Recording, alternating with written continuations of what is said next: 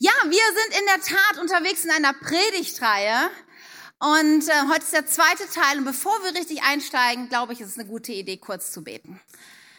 Vater im Himmel, du bist hier, du kennst jeden Einzelnen, du kennst jede Geschichte, du kennst gerade alles, was in unseren Gedanken abgeht, Herr. Aber du bist so ein relevanter Gott, du möchtest heute zu uns reden, da wo wir stehen, da wo der Zustand unseres Herzens vielleicht gerade auch nicht so gut ist.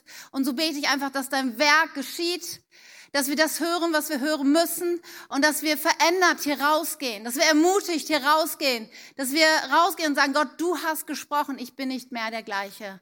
Und das kann nicht ich tun, sondern das kannst nur du tun und ich bitte, dass du dein Werk heute in uns tust. Amen. Letzte Woche sind wir in unsere Predigtreihe gestartet, die da heißt, gesunde Grenzen setzen. Wir haben einen theoretischen Untergrund gelegt und darüber nachgedacht, was das in unserem Leben bedeuten kann.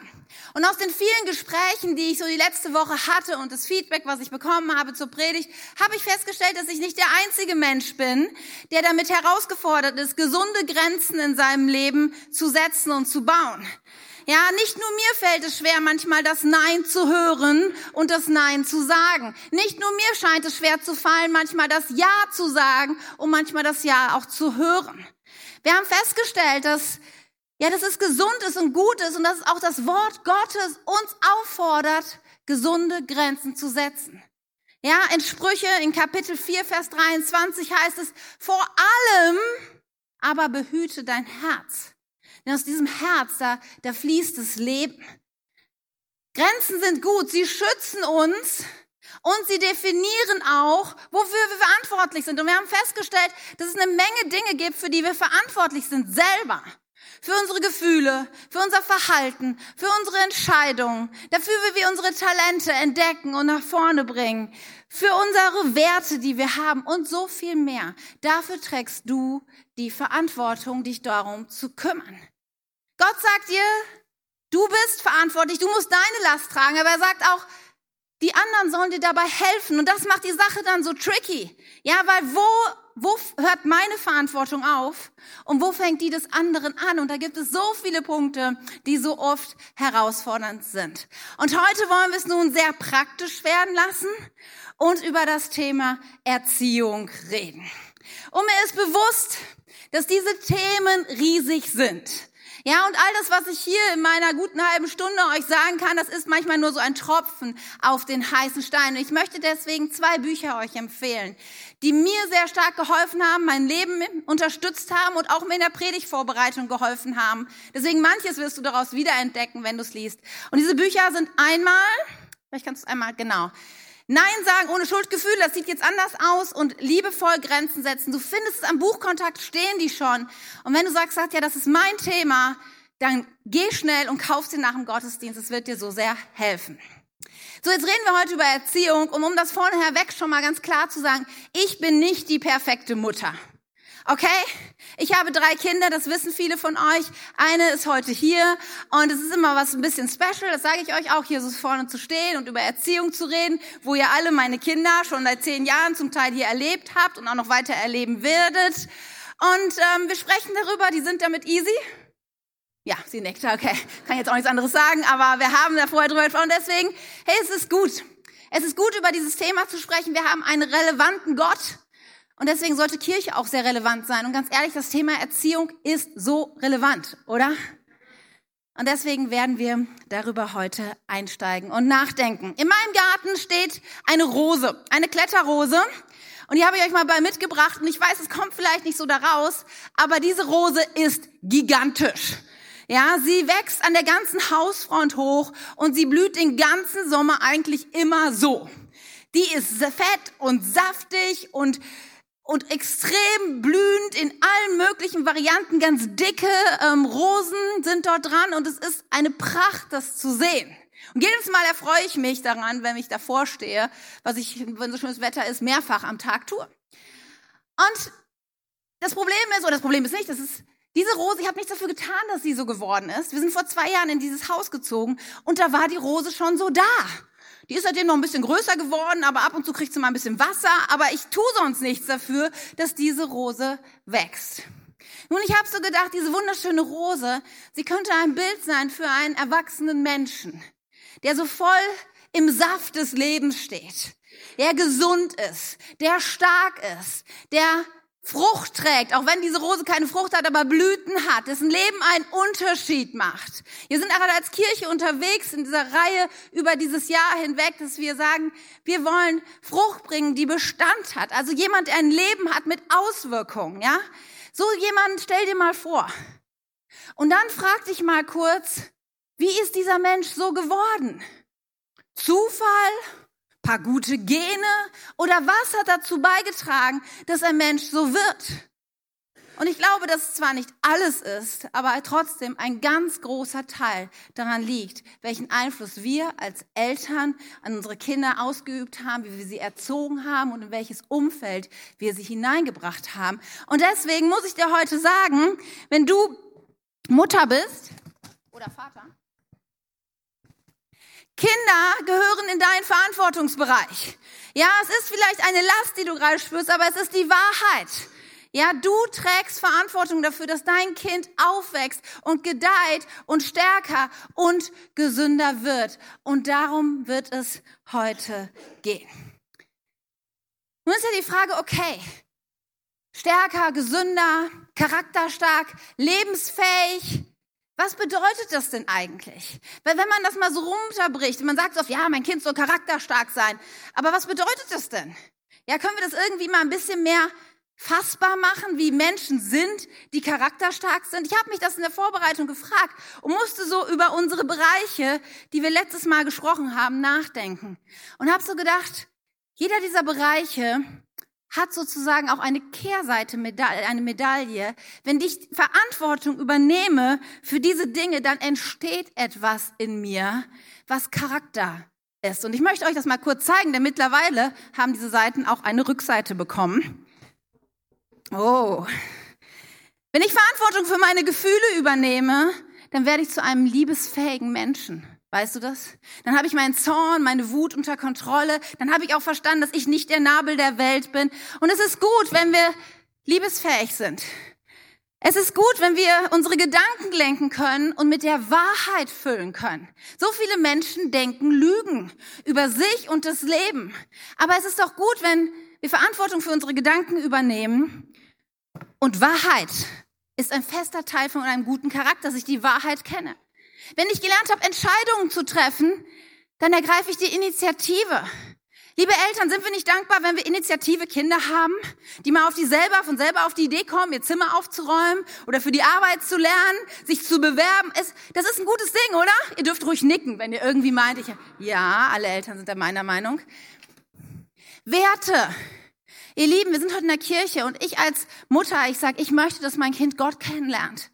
Das gehört für mich da fest zu, dass seine Werte und Überzeugungen sind. Ich will diesem Gott gehören, ich will mit ihm leben. Und dafür tragen wir so maßgeblich auch Verantwortung, liebe Eltern. Es reicht nicht, hier zu sitzen und zu denken, hoffentlich erzählen Sie heute die Bibelgeschichte richtig drüben im Kinderdienst. Das hilft nicht. Das ist vielleicht nice, einen coolen Kinderdienst zu haben. Praise God. Aber entscheidend ist es, du als Mutter und Vater ihnen das weitergibst und mitgibst und in sie investierst, damit sie Gott kennenlernen.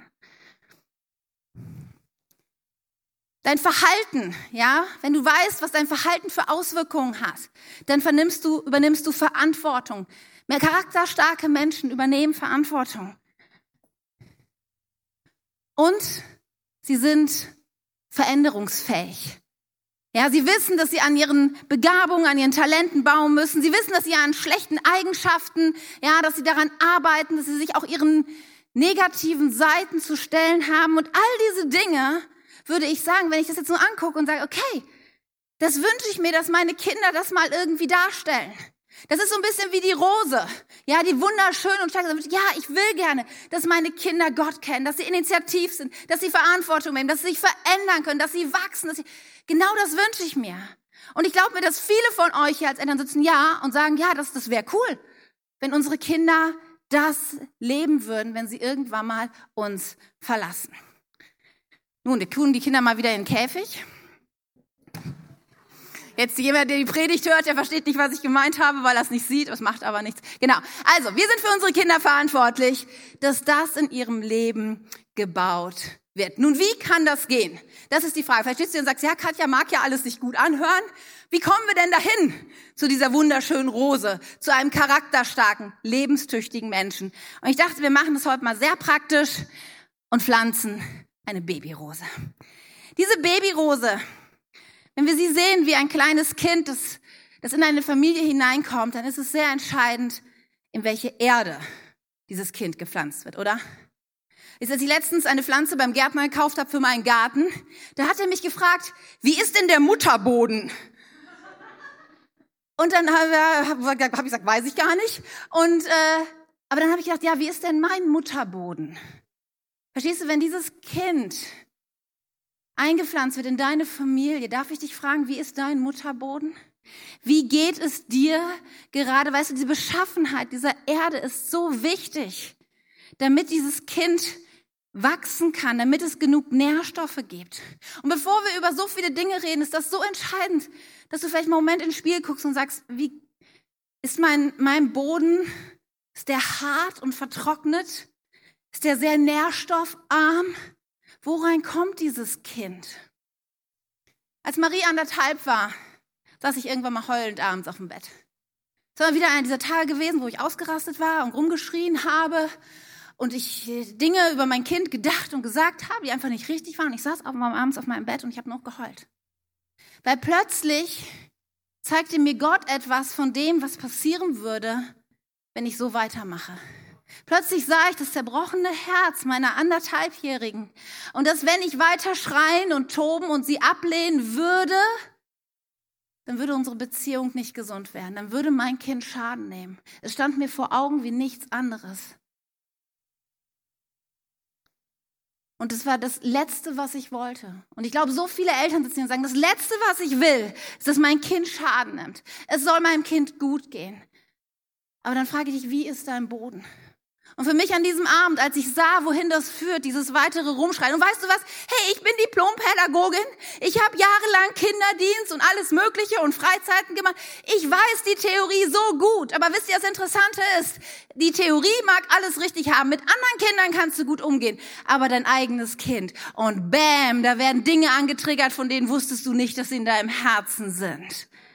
Und ich frage dich, wie ist dein Mutterboden? Und dann kam für mich diese schmerzliche Erkenntnis, dass ich gesagt habe, koste es, was es wolle. Ich werde das nicht zulassen, dass diese Wut in meinem Herz, diese Ablehnung, was da immer ist, dass es meine Tochter zerstören wird. Und ich bin den Schritt gegangen und ich glaube, es war eine der besten Entscheidungen meines Lebens, zu sagen, ich brauche Beratung, ich brauche Hilfe, ich brauche einen Therapeuten. Ich muss jemanden, der mir das mal spiegelt, der mir aufschlüsselt, was in meiner Seele so kaputt ist, weil ich will nicht, dass meine Tochter dafür bezahlt, was in mir nicht in Ordnung ist. Wie ist dein Mutterboden? Wie ist eure Ehe? Weißt du, manchmal sagen Ehepartner, unsere Kinder kriegen gar nicht mit, wenn wir streiten. Darf ich sagen, du bist dumm? Ganz ehrlich, du bist so dumm. Erzähl mir nicht, dass deine Kinder es nicht mitkriegen. Kinder fühlen so viel. Selbst wenn du die Türen zu sind und sie schlafen, glaube mir, sie haben ein Empfinden dafür. Deswegen, wie ist euer Boden, euer Eheboden? So viele Dinge haben dort ihren Anfang. Nun gut, jetzt haben wir diese kleine Pflanze hier in die Erde hineingepflanzten Kinder sind geboren. Was brauchen sie dann als allererstes? Und ich stelle heute zusammen mit euch eine kleine Formel auf, damit Erziehung gelingt. Also Erziehung ist Liebe. Diese Kinder, sie brauchen als erstes ganz viel Liebe. Der Gärtner, von dem ich vorhin sprach, der gab mir dann als nächstes den Tipp, wenn sie die Pflanze einsetzen, dann müssen sie die so einschwemmen. Ja, das heißt, dass man so ganz viel Wasser und Matsche und da rein dann die Blume rein, damit die so richtig sich aufsaugen kann, die Feuchtigkeit und das Wasser. Und genau das gilt für Kinder in der ersten Zeit ihres Lebens. Ja, man ist sich bei den Pädagogen immer nicht so ganz sicher, ob es so die ersten 6, 9 oder 12 Monate sind. Aber ich würde mal sagen, komm, lass uns heute mal einen raufhauen. 12 Monate, einfach lieben. Einfach lieben, einfach da sein. Da gibt's nichts zu erziehen. Du kannst dieses Kind nicht verwöhnen. Du kannst es einfach nur lieb haben. Es schreit, du trägst es rum. Ja, es schreit, du trägst es weiter rum. Ja, die Nächte sind oft kurz. Du schaffst es kaum zu essen. Es ist so, aber dieses Kind braucht einfach nur Liebe. Und davon mehr als genug. Liebe und Liebe und Liebe. Weil in dieser Zeit bildet sich ein Urvertrauen. In dieser Zeit bildet sich etwas, was du nicht sehen kannst, was dem Kind für sein Leben lang Sicherheit geben wird und das Gefühl zu geben wird, ich bin es wert. Um mich wird gekümmert. Und wenn du diese Dinge vernachlässigst, hast du schon so ein Ungleichgewicht in einen jungen Menschen hineingelegt. Und weißt du, Liebe hört ja nicht nach einem Jahr auf, sondern Liebe geht immer weiter. Ja, es ist so wichtig, Kindern ständig zu vermitteln, ich liebe dich. Und das kannst du tun, indem du es sagst. Hast du das schon mal über die Lippen gebracht? Ich weiß, manche tun sich so schwer damit, andere Menschen anzugucken und sagen, ich liebe dich. Und zwar nicht, wenn die Eins nach Hause gekommen ist, sondern einfach so, versteht ihr? Lass es uns nicht immer an Bedingungen knüpfen oder an Geburtstage oder sag einfach, ich liebe dich, aus heiterem Himmel. Es gibt unterschiedliche Liebessprachen, versteht ihr? Manche Kinder lieben es einfach Zärtlichkeit, im Arm liegen, kuscheln. Manche Kinder lieben Geschenke. Manche Kinder lieben alles auf einmal. Ja, was auch immer. Verbring Zeit mit ihm, sprich unterschiedliche Liebessprachen. Finde raus, was braucht dein Kind am meisten in dieser Phase. Und liebe es und liebe es und sei der größte Fan deines Kindes immer und zu jeder Zeit. Liebe. Das zweite ist dann Liebe und Wahrheit. Jetzt wird's interessant, ihr Lieben. Mit Liebe, da sind wir immer noch ganz easy und denken, jo Katja, völlig richtig. So, diese Wahrheit, es ist wie so ein Klettergerüst. Ja, für eine Kletterrose brauchst du irgendwas, wo sie sich entlanghangeln kann. Und auch eine Pflanze braucht manchmal Halt, damit sie fest und stabil stehen kann. Und so ist es auch bei unseren Kindern. Sie brauchen Wahrheit. Sie müssen verstehen, wie das Leben funktioniert. Ich weiß ja, sie wollen ihr immer klar machen, dass sie wissen, wie das Leben funktioniert. Aber jetzt mal für uns Erwachsenen über 20, wir wissen, dass Kinder nicht wissen, wie das Leben funktioniert. Ja? Und alle, die unter, es ist nun mal so. Und es ist auch nicht weiter schlimm, es ist nämlich dein Job, deine Verantwortung, diesen Kindern das Leben zu erklären, ihnen die Wahrheit beizubringen. Da hast du unterschiedliche Möglichkeiten. Du kannst sie einmal lehren. Das wäre der erste Punkt, indem du erklärst. Ja, wie das Leben funktioniert, Stück für Stück. Und das ist großartig. Gottes Wort sagt immer in Mose 5, heißt es Kapitel 6, dass wir jeden Tag, wenn wir uns hinlegen und wenn wir aufstehen und immerzu den Kindern das Wort Gottes lehren sollen, rund um die Uhr. Ja, du sollst immer wieder erklären, was du tust und warum du es tust. Lass sie es wissen. Lehre sie. Und das nächste ist dann natürlich, dass du es nicht nur reden, sondern auch tun. Sei ein Vorbild. Ja, wenn deine Kinder darüber redest, dass man nicht rumschreit und andere Leute unterbricht, dann wäre es gut, wenn du als Vorbild das auch vorlebst. Der Mensch lernt zu einer sehr hohen Prozentzahl einfach durch Nachahmung. Und wir Eltern, wir haben so ein großes Tool, du brauchst nicht so viel zu reden. Tu es einfach. Es ist natürlich klar, dass für uns nicht die gleichen Regeln gelten wie für unsere Kinder. Ja, ich gehe auch nicht um 8 Uhr ins Bett oder irgendwie sowas. Und unsere Kinder müssen damit leben, dass es nicht alles gilt. Aber gerade was den Umgang mit anderen Menschen angeht, kannst du Vorbild sein und einen Unterschied machen. Deine Kinder sehen an dir, wie das Leben funktioniert. Jetzt sehe ich schon so die ersten Schweißperlen, weil manche dann denken, heißt das, ich kann dann nie einen Fehler machen? Falsch. Mach Fehler und mach sie vor den Augen deiner Kinder. Und dann zeig ihnen, wie man damit umgeht. Das ist das Allerbeste. Wisst ihr, wir haben Geschichten, Leonie, von verschüttetem Orangensaft, von Muttern, die Notlügen erzählen, bei Karussells, um ihre Kinder da irgendwie drauf zu kriegen, von entlaufenden Hasen in Garagen und Wutanfällen. Und diese Geschichten, wir erzählen sie, immer wieder werden sie erzählt und unsere Fehler werden uns immer wieder vor Augen gehalten und wir lachen jetzt, aber wisst ihr, was so gut ist? Unsere Kinder wissen, wir sind nicht perfekt. Wir halten das auch nicht vom Berge, aber wir reden mit ihnen drüber und zeigen ihnen, was möglich ist und wie Fehler auch dazu führen kann, dass man etwas lernen kann. Der dritte Bereich ist, helfe ihnen zu begreifen. Begreifen, helfen. Weißt du, du kannst 100-mal sagen, schmeiß das Glas nicht runter, es geht kaputt. Nur wenn es Peng macht, kaputt. Oh, das ist kaputt. Verstehst du, Kinder müssen wirklich handfest begreifen, was es bedeutet oftmals, damit sie das verstoffwechseln und verinnerlichen können. Und nun, ich habe schon letzte Woche darüber gesprochen, dass einer der größten Erziehungsfehler, die wir tun können, ist, dass wir Kinder davon abhalten, die Konsequenzen ihres Handelns am eigenen Leib zu erfahren. Dass wir dieses Begreifen stoppen, indem wir die Konsequenzen auf uns nehmen. Im Galaterbrief, da haben wir letzte Woche schon einige Verse drüber gelesen, heißt es in Kapitel 6, Vers 7, täuscht euch nicht. Und das möchte ich dir auch als Mutter und Vater sagen, täusche dich nicht. Macht euch klar, dass ihr Gott nicht einfach missachten könnt, ohne die Folgen zu tragen. Denn was ein Mensch sät, wird er auch ernten. Verstehst du, die Schule des Lebens, die geht an keinem Menschen vorbei.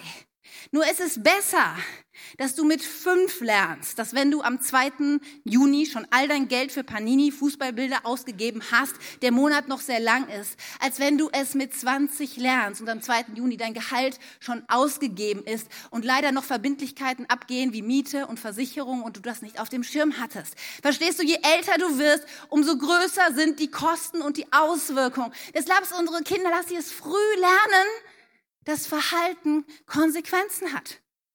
Ein Ehepaar kommt zu einem Therapeuten und sagt, sie müssen uns helfen. So geht's nicht weiter. Unser Sohn ist 16. Ja, und er hat die Schule geschmissen und wir haben ihn einen Ausbildungsplatz besorgt und hat er jetzt nach 2 Wochen auch geschmissen. Wir können das überhaupt nicht verstehen. Wir tun alles für unser Kind. Wir haben diese teure Privatschule bezahlt. Ja, und dieser Ausbildungsplatz, das war ein Freund von mir, der hat ihm extra diesen Ausbildungsplatz gegeben. Und wir haben letztes Jahr noch sein Zimmer renoviert und extra Fernsehanschluss und Internet, alles so gelegt, dass er es haben kann. Und sobald er Geldmangel hat, sobald unterstützen wir ihn, damit er keinen Mangel hat. Wir haben ein tolles Zimmer, ein Dach über dem Kopf, Essen in Hülle und Fülle. Wir stehen hinter ihm und ermutigen ihn Tag für Tag. Und dann sagt der Therapeut so, und was sagt Ihr Sohn zu diesem ganzen Ding? Der sagt, er versteht uns gar nicht. Er hätte doch gar keine Probleme. Dann sagt der Therapeut, ja, und Ihr Sohn hat recht. Er hat ja auch keine Probleme. Vielleicht sollten Sie Ihre Probleme mal zu den Problemen Ihres Sohnes machen, weil es sind in der Tat seine Probleme. Und manchmal müssen wir uns als Eltern fragen, wessen Problem ist es jetzt eigentlich? Wessen Problem ist es, dass ich keinen Job habe? Ja, wessen Problem ist es, dass die Schule abgebrochen wurde? Wessen Problem ist es, dass ich mich zukiffe, bis der Verstand weg ist? Es ist mein Problem. Kurz nach den Ferien oder am Ende, am letzten Tag der Ferien, gibt es so als Mutter ein Ritual, dass wir schon mal so gucken, ob alle Schulsachen da sind, oder? Und dann gibt es den Moment, und ich glaube, fast alle Mütter in diesem Saal werden das schon mal erlebt haben.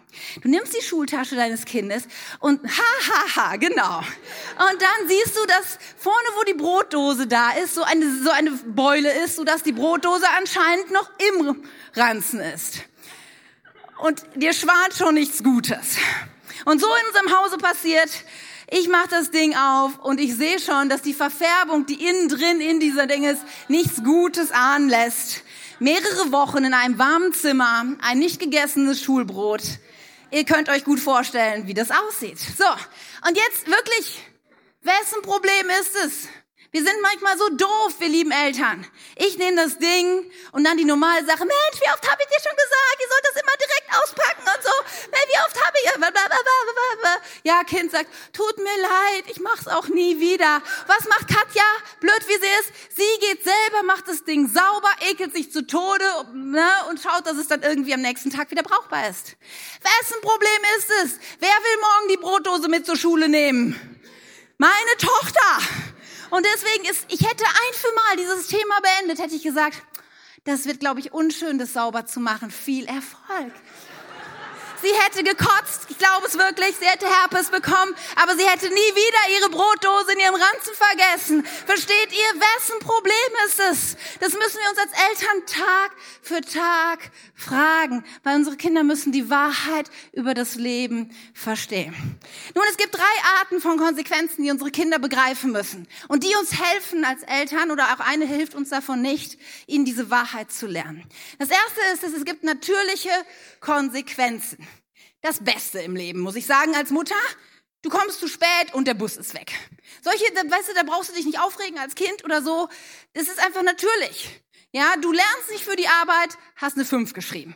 Das sind so Sachen, da brauchen wir Eltern nicht viel reden oder Tarat zu machen. Einfach Konsequenz spüren lassen.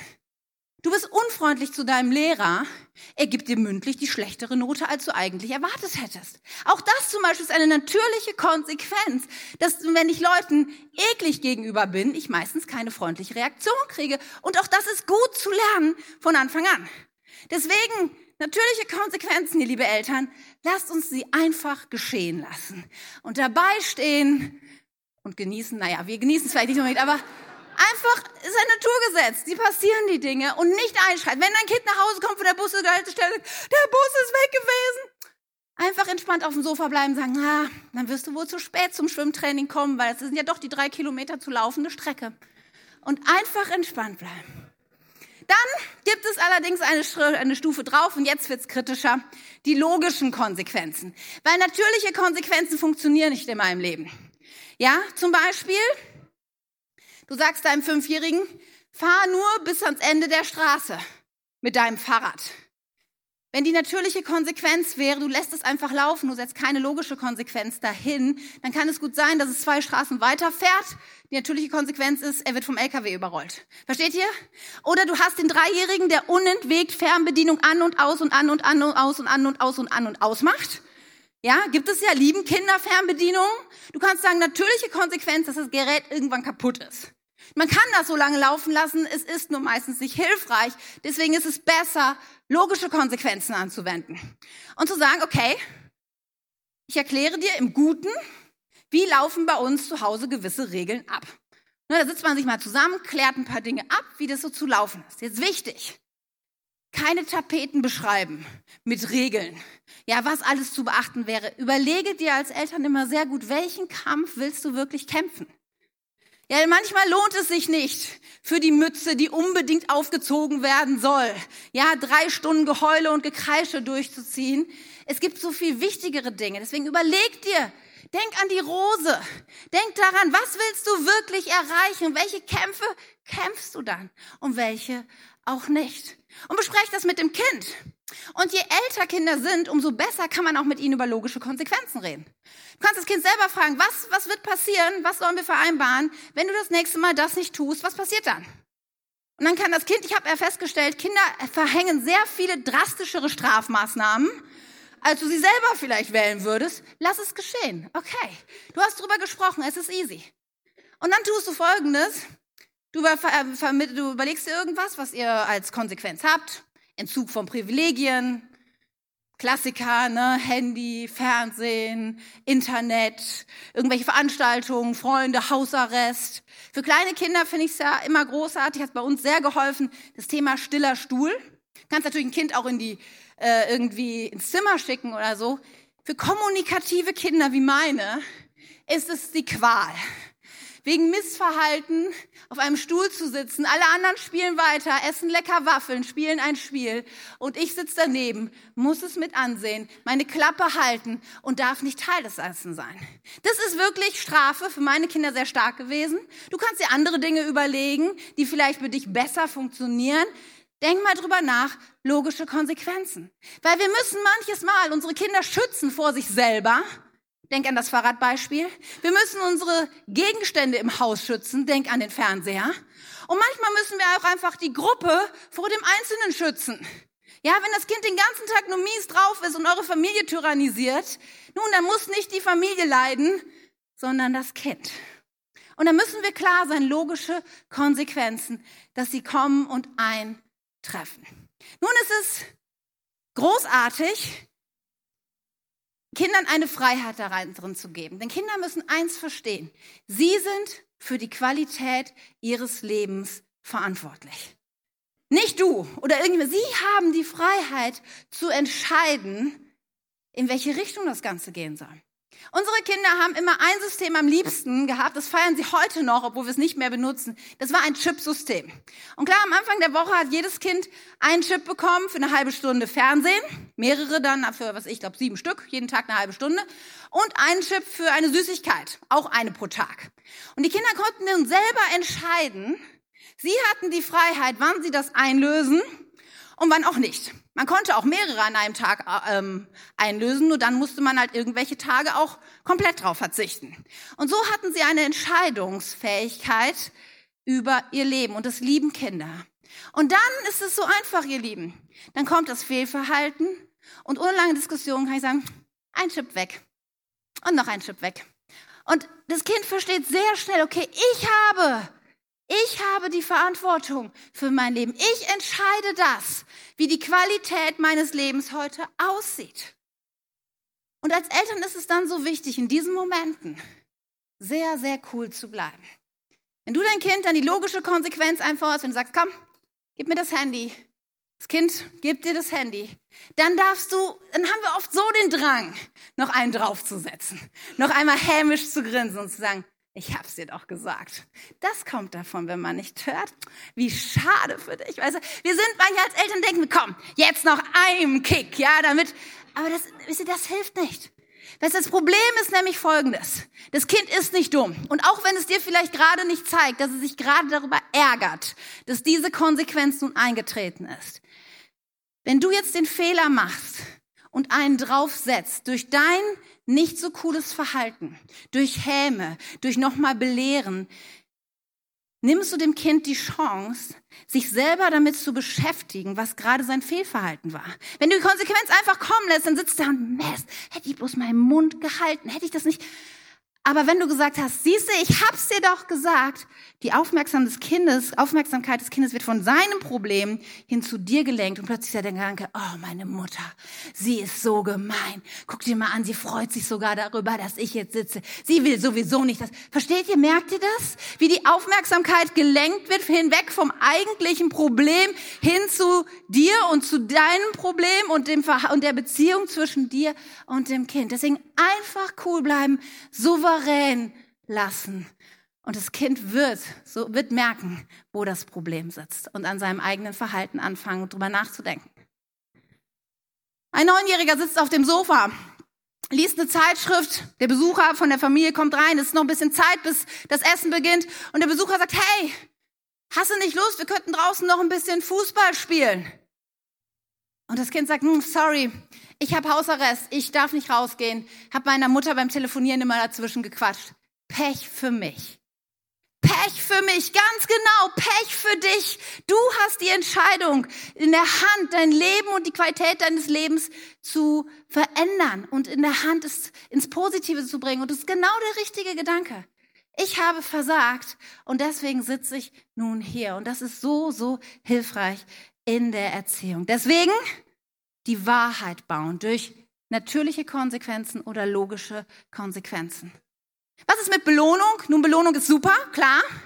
Nur manchmal, ich sehe die Tendenz so dahin kommen, dass wir Eltern, dass wir alles Mögliche belohnen.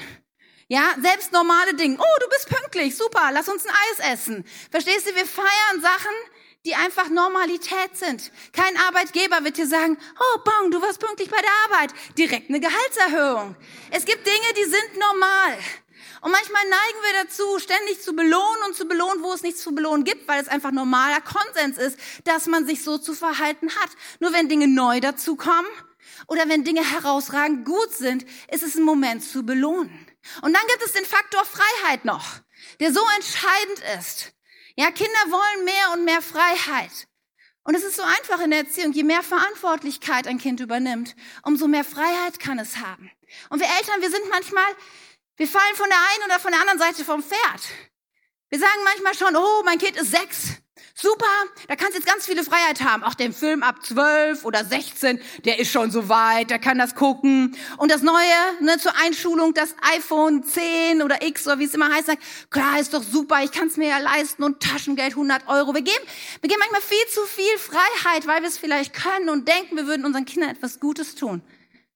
Aber es ist so viel wichtiger, die Freiheit an die Verantwortlichkeit des Kindes zu binden. Und ein 6-Jähriger ist noch nicht in der Lage, für so viele Dinge Verantwortung zu übernehmen.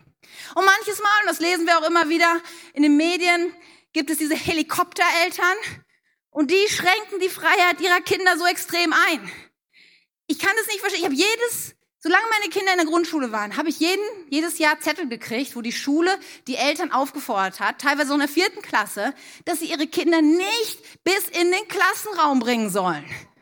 Wo ich denke, hey, come on, Freunde. Ja, wenigstens bitte nur bis zur Schule.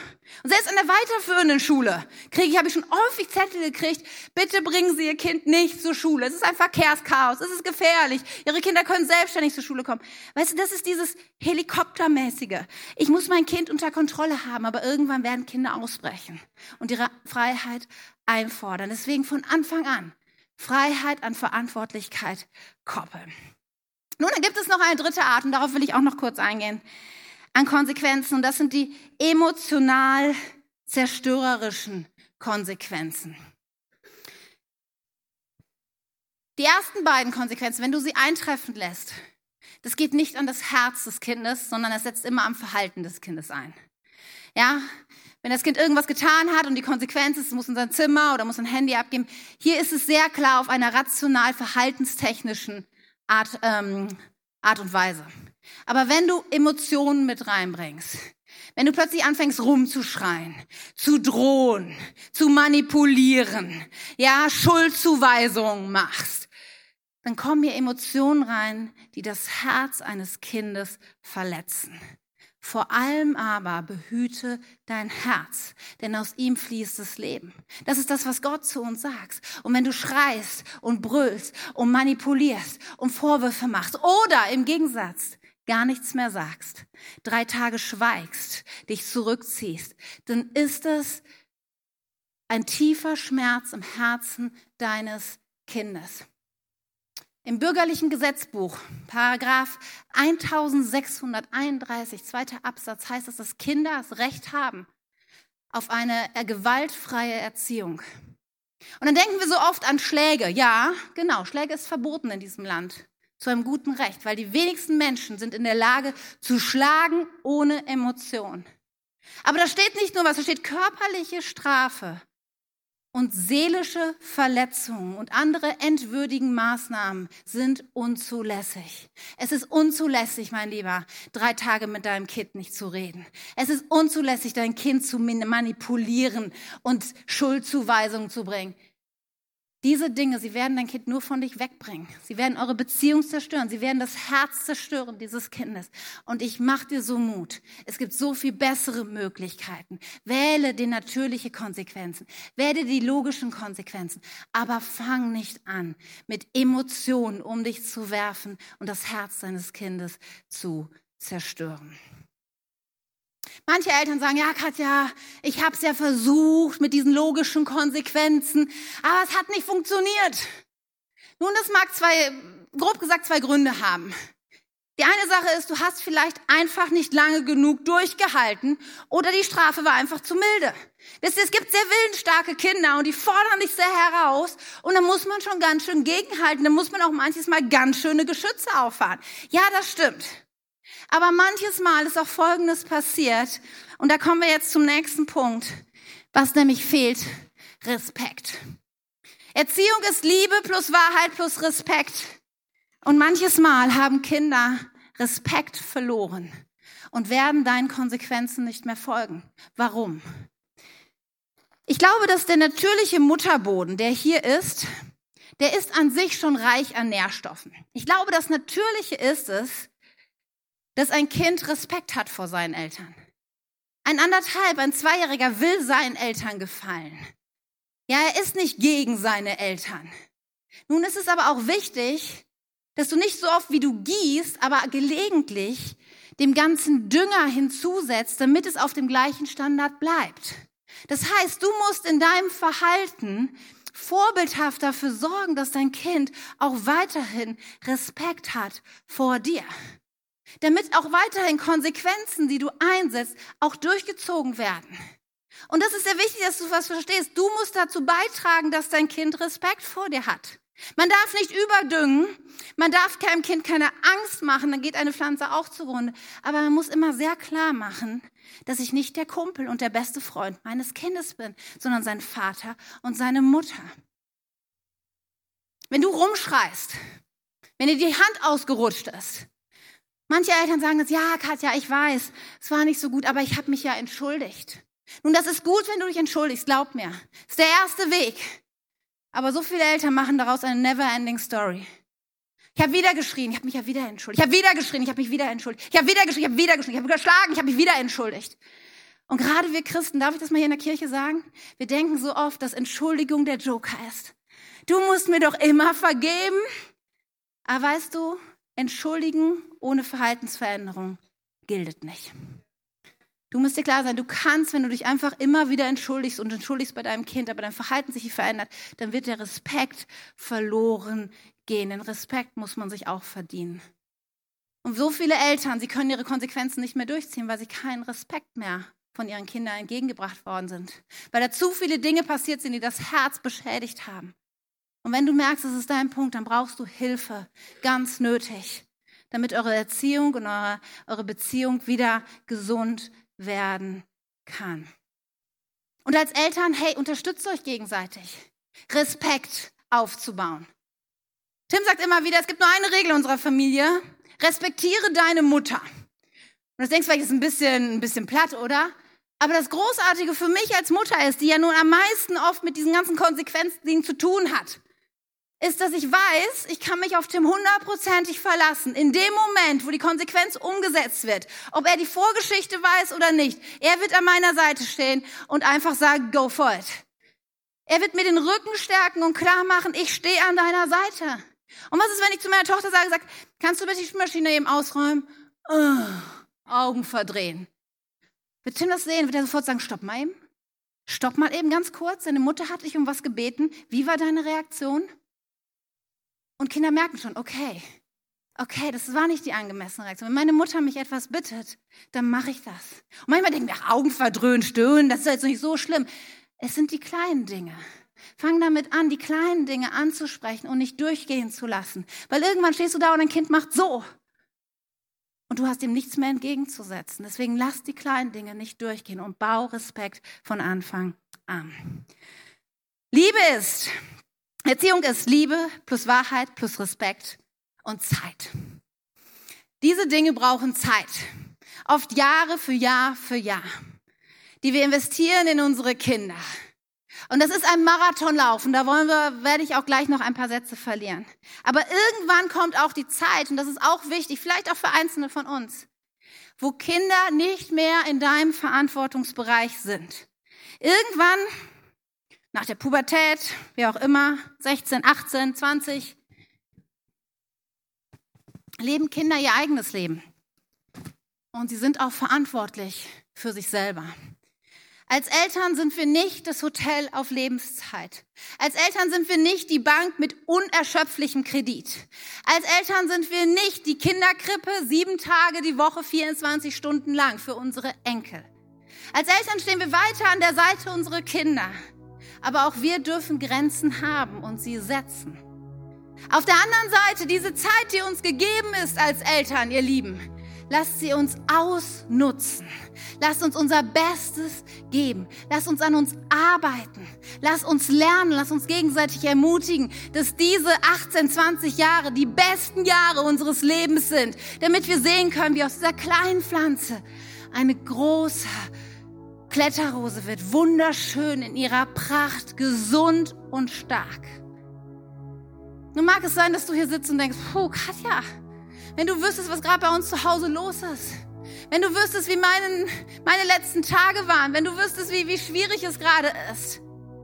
Weißt du, wie oft ich abends da saß und mit Tränen übers Gesicht gelaufen sind und ich gedacht habe, ich bin so eine schlechte Mutter, ich kriege das alles nicht hin, ich weiß das doch alles und trotzdem habe ich es nicht hingekriegt. Weißt du, das Gute ist, und das ist die gute Botschaft, mit der ich am Ende einfach, die ich dir noch bringen muss, du bist nicht alleine.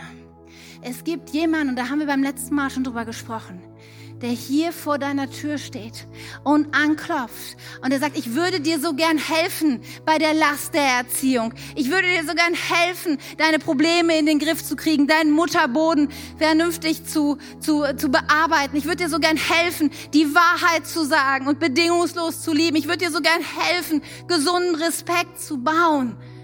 Und das ist Gott, der Vater im Himmel. Er kommt nicht und verurteilt dich und sagt, was bist du eigentlich für ein Mensch? Wieso kriegst du das nicht besser hin? Ich habe dir dieses Kind anvertraut und jetzt sieh zu. Nein, er kommt und sagt, ich bin der perfekte Vater. Ich weiß, wie schwer es Kinder zu haben. Ich habe 7 Milliarden. Und er sagt, ich möchte dir helfen. Und es steht, und wenn du jetzt gerade so einen Schmerz in meinem Herzen fühlst, verstehst du, er steht da und klopft an und sagt, lass mich rein. Ich helfe dir. Ich liebe diesen Vers aus Philipper 4, wo es heißt, dass Gott all unseren Mangel, mein Gott aber wird all unseren Mangel abhelfen nach seinem Reichtum in Herrlichkeit, in Christus Jesus. Verstehst du, wo Gott ist, da ist so viel mehr und deswegen, wir müssen die Formel noch erweitern. Wir müssen sie noch erweitern, nämlich, weißt du, Erziehung ist Liebe plus Wahrheit plus Respekt, Mahlzeit, Hochgnade. Hochgnade, weißt du, wenn du Gott mit hineinnimmst in dein Leben, ihm ist alles möglich. Egal wie gerade die Situation ist, wie Verfahren. Vielleicht bist du hier und du sagst, mein Kind ist schon 25. Es ist so viel schief gelaufen. Verstehst du? Es ist immer noch Gnade. Seine Gnade hört nie auf. Sie ist neu jeden Morgen.